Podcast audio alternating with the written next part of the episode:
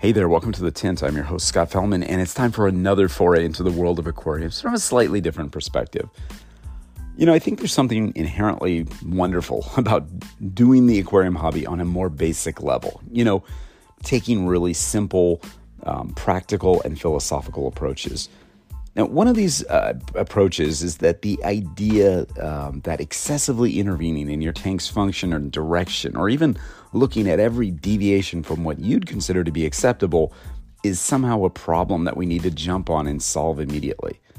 You know, we often worry about the danger of letting things spin out of control. And the reality is, nature is in control, even when things seem contrary to what we want. It's not always a problem just because your tank doesn't appear the way you want it to. We, as hobbyists, look for all sorts of solutions and fixes to our problems. And the reality is, in many cases, we don't have to do that much at all. Nature's got this. Nature eventually sorts it out. We need to be patient and rational and understanding, not impulsive and upset.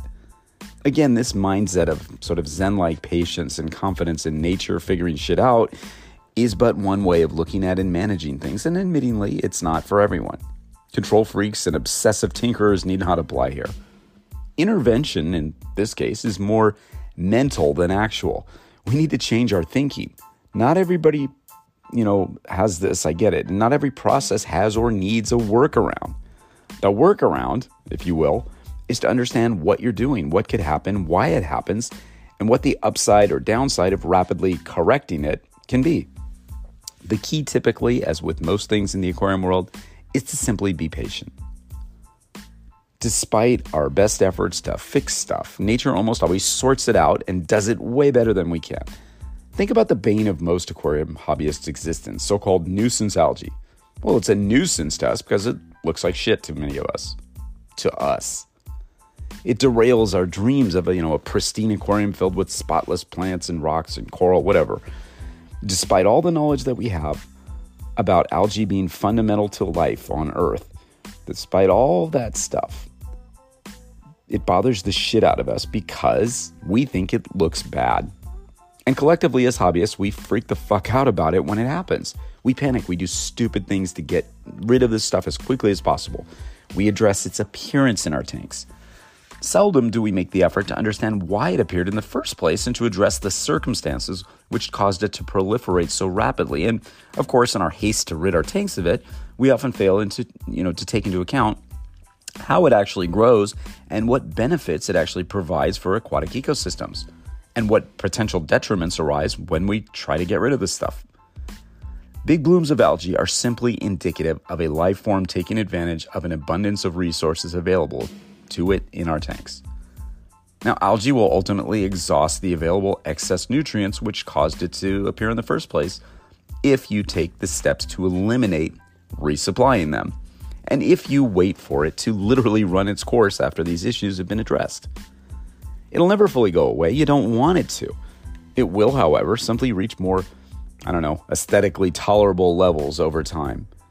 We've seen this in the reef aquarium world for a generation now. It happens typically in new tanks, a phase popularly called the uglies, before your tank's ecology really sorts itself out. And the reality is, these big algal blooms almost always pass once we address the root cause and allow nature to play out on her own timetable.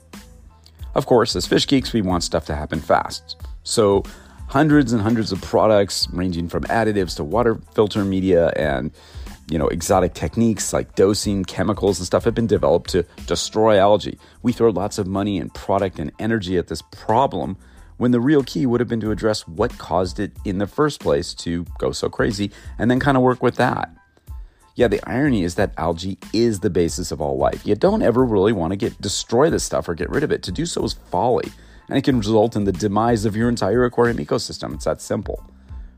If a reef tank or a freshwater tank, for that matter, um, has this stuff, well, it's because it's a necessary component of the ecosystem.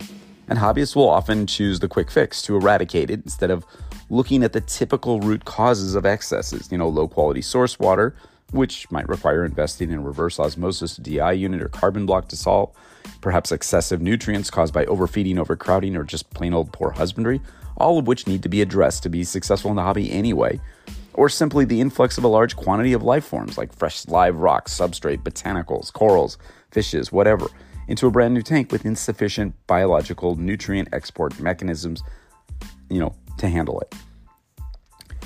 And often a quick kill upsets the biological balance of the tank, throwing it into a further round of chaos, which takes even longer to sort itself out. And it will sort itself out. It could take a very long time. It could result in a very unattractive tank for a while. It could even kill some fishes or plants. I mean, nature mounts a comeback at nuclear freaking test sites and oil spill zones. You don't think that she can bring back your tank from an overdose of freaking you know algicide? She can, and she will, in due time if you let her. So, once these things are understood and the root causes addressed, the best and most successful way to resolve the algae issue long term is often to simply be patient and wait it out. Wait for nature to adjust on her terms, on her time frame. She seeks a balance. Waiting it out is one of the single best approaches that you can take for your aquariums. So it's really about making the effort to understand stuff, to buy into a process, nature's process, to have reasonable expectations of how things work based on the way nature handles stuff, not on our desire to have a quick, you know, insta famous aquascape filled with natural looking broken in botanicals two weeks after the tank's first set up or, or whatever. It's about realizing that the key ingredients in a successful hobby experience are not lots of money and flashy expensive gear, new botanicals, all the charming things you see in a TikTok video or a you know Instagram post or whatever. Their education, their understanding and technique coupled with a healthy dose of patience and observation. Doing things differently requires a different mental approach. We work with nature by attempting to understand her, by accommodating her needs, not forcing her to conform with ours, which she won't do in a manner that we'd want anyway. Nature will typically sort stuff out if we make the effort to understand the processes behind her work and if we allow her to do it on her time frame, not ours. I say this again and again. Intervention is sometimes required on our part to address urgent matters like diseases, poisoning, or whatever in closed systems. However, for many aquarium issues, simply educating ourselves well in advance, having proper expectations about you know what will happen and above all being patient while nature works the issues is the real cure here so, yeah, in our world, it's never a bad idea to let nature sort it out. She's done a pretty good job for billions of years. There's no sense in bailing out on her now, right? As we've all started to figure out by now, our botanical influenced aquariums are a lot more than a, a, a, of a, little slice of nature that you're recreating in your home than they are a, just a pet holding container, right? The botanical method aquarium is a microcosm which depends on botanical materials to impact the environment. And this microcosm consists of a myriad of life form of you know life forms at all levels and sizes, ranging from our fishes to small crustaceans to worms to even our friends, you know, the algae. These little guys, the bacteria and the paramecium and all those organisms comprise what is known as the microbiome of our aquarium. The microbiome. I've said that before, haven't I? I've talked about that a lot over the years. A microbiome, by definition, is defined as a community of microorganisms like bacteria, fungi, and viruses that inhabit a particular environment. Now, sure, every aquarium has a microbiome to a certain extent. We have the beneficial bacteria, which facilitate the nitrogen cycle and play an indispensable role in the function of our little worlds. The botanical method aquarium is no different. In fact, this is where I start wondering. It's the place where my high school and college elective course biology falls away and you get into more complex aspects of aquatic ecology in our aquariums. Yet it's important to at least understand this concept as it can relate to our aquariums. It's worth doing a bit of research and pondering. It'll educate you, challenge you, make you a better overall aquarist. In this little podcast, I can't possibly cover every aspect of this stuff, but we can touch on a few broad points that are really fascinating and potentially impactful for you. So much of this process and our understanding starts with botanicals. With botanicals breaking down in the aquarium as a result of the growth of fungi and microorganisms, I can't help but wonder if they perform, to some extent, a role in the management or enhancement of the nitrogen cycle. Yeah, you understand the nitrogen cycle, right? How do botanicals impact this process? Or more specifically, the microorganisms that they serve. In other words, does having a bunch of leaves and other botanical materials in the aquarium foster a larger population of these valuable organisms capable of processing organics, thus creating a more stable, robust biological filtration capacity in the aquarium? I believe that they do. With a matrix of natural materials present, do the bacteria and their biofilms, as we discussed a million times here, do they have not only a substrate and surface upon which to attach and colonize, but an onboard food source which they can utilize as needed? Yeah, I think so. Facultative bacteria, adaptable organisms which can use either dissolved oxygen or oxygen obtained from food materials such as sulfate or nitrate ions, would also be capable of switching to fermentation, also known as anaerobic respiration, if oxygen is absent. Hmm, fermentation. Well, that's likely another topic for another time, mm, probably worth looking at and discussing. But let's focus on some of the other more practical aspects of this whole biome thing, like food production for our fishes. I've talked about this a lot, haven't I? In the case of our fave aquatic habitats like streams, ponds, and inundated forests, epiphytic materials like biofilms and fungal mats are abundant, and many fishes will spend large amounts of time foraging the biocover on tree trunks, branches, leaves, and other botanical materials when they're in the water. The biocover consists of stuff like algae, biofilms, and fungi, and it provides sustenance for a large number of fishes of all types. And of course, what happens in nature also happens in the aquarium if we allow it to, right? And can it it can function much the same way as it does in nature? Yeah, I think it can.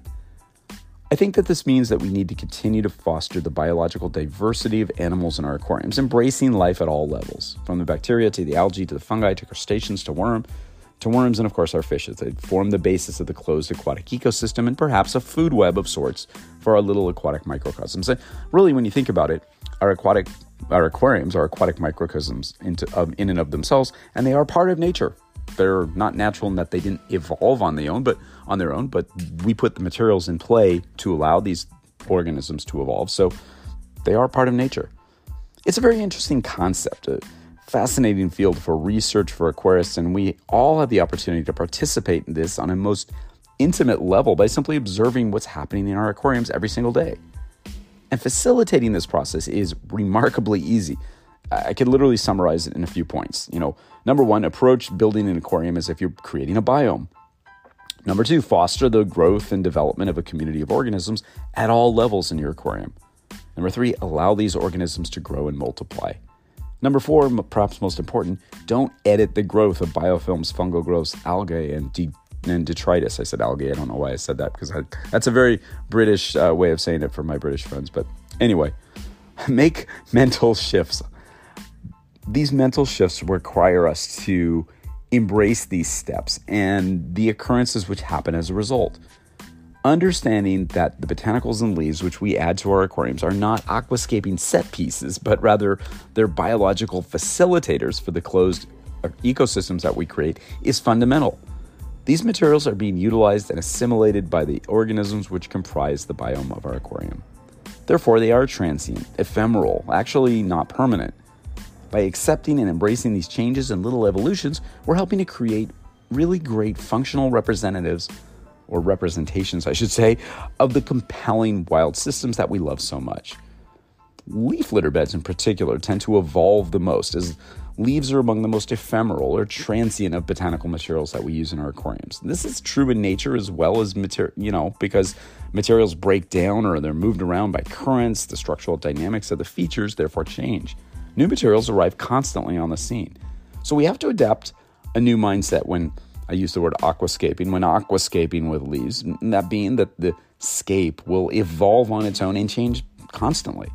Other than our most basic hardscape aspects, rocks and driftwood, the leaves and the botanicals and stuff probably won't remain exactly where we placed them or in the form that we originally placed them in as they're acted on by natural processes and bacterial action and so forth. To the artistic perfectionist type of aquarist, this will be maddening. to the aquarist who makes the mental shift and accepts this you know, kind of wabi sabi idea. Yeah, I'm sort of channeling Amano here. The experience will be fascinating and really enjoyable. You'll have an ever changing aquarium that will be far more natural than anything we could ever hope to conceive completely by ourselves. That's what the fun of it is. Change, evolution, ecological diversity.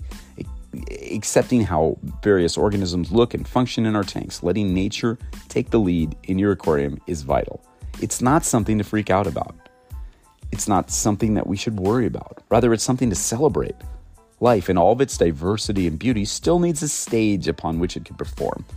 And you're helping provide it, even with this remodeling of your aquascape taking place more or less daily. Stuff gets moved, stuff gets covered in biofilm and fungal growth, stuff breaks down in our aquariums, and of course in nature. With botanicals breaking down in the aquarium as a result of the growth of fungi and microorganisms, again, I can't help but ponder uh, if they perform to some extent a role in the management or enhancement of the nitrogen cycle. Yeah, you understand the nitrogen cycle, right? Okay, I know that you do. If you really understand how it works, you won't try to beat it or circumvent it. You won't want to. Aquarium hobbyists have, by and large, collectively spent the better part of the century trying to create workarounds or hacks to work on ways to circumvent what we perceive as unattractive, uninteresting, or detrimental. And I have a theory that many of these things, these processes that we try to edit or polish or skip altogether, are often the most important and foundational aspects of aquarium keeping, botanical method or otherwise, especially botanical method. We're kind of contrary in that respect because we embrace this theory. It's why we literally pound it into your head over and over here every day on these podcasts and in our blogs that you not only shouldn't try to circumvent these natural processes and occurrences, you should embrace them and attempt to understand exactly what they mean for the fishes that we keep. They're a key part of the functionality. Now, I've had this sort of approach to creating and managing botanical method aquariums down, you know, drawn from, I don't know, a lifetime of playing in this hobby. Uh, just stuff I've done over and over again over the years. And I've drawn it from multiple disciplines like reef keeping, breeding killifishes, and other more conventional parts of the hobby. And my approach has always been a bit of an extension of the stuff I've learned in those areas. I've always been fanatical about not taking shortcuts in the hobby. In fact, I've probably avoided shortcuts to the point of making things more difficult for myself at times. Over the years, I thought a lot about how we, as botanical method aquarium enthusiasts, gradually build up our systems and how the entire approach is simply about creating a biome, a closed ecosystem, which requires us to support the organisms which comprise it at every level just like what nature does. Think about that for a little bit. Stay observant, stay curious, stay diligent, stay bold, stay patient, and always stay wet. Until next time, this is Scott Fellman from Tannin Aquatics. Thanks for spending part of your day with me. I look forward to seeing you on the next installment of The Tint.